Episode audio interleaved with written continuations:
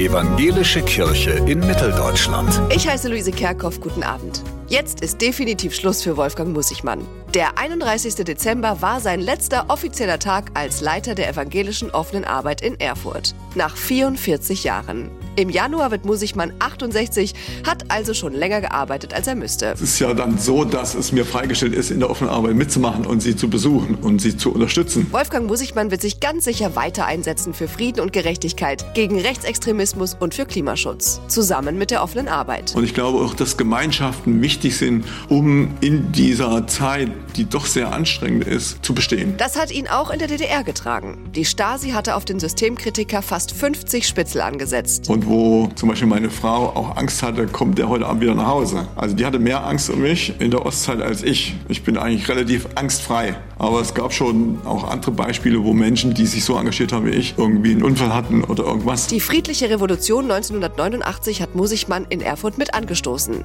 sich engagiert für Freiheit und Demokratie. Seit den 90ern dann bei Demos gegen Atomkraft und Aufrüstung. Zuallererst bin ich dankbar, dass viele Menschen auf ihre Art und Weise das mitgetragen haben und unterstützt haben. Und auch mich natürlich. Es war auch manchmal anstrengend. Es gab auch Zeiten, wo ich manchmal 16 Stunden gearbeitet habe. Die evangelische offene Arbeit ist ein Ort für Nichtangepasste, für Leute, die eine gerechtere Welt wollen. Wir sind Kirche für andere, ja. Wir sind auch Kirche mit anderen. Mit Einsatz für Geflüchtete und soziale Randgruppen, aber auch mit Kinder- und Kulturprogrammen. Es war auch manchmal anstrengend, die Auseinandersetzung mit der Institution Kirche. Und es gab auch anstrengende Situationen innerhalb der offenen Arbeit. Aber insgesamt blicke ich auf diese Zeit positiv zurück. Kann einer, der so aktiv war, überhaupt Ruhestand?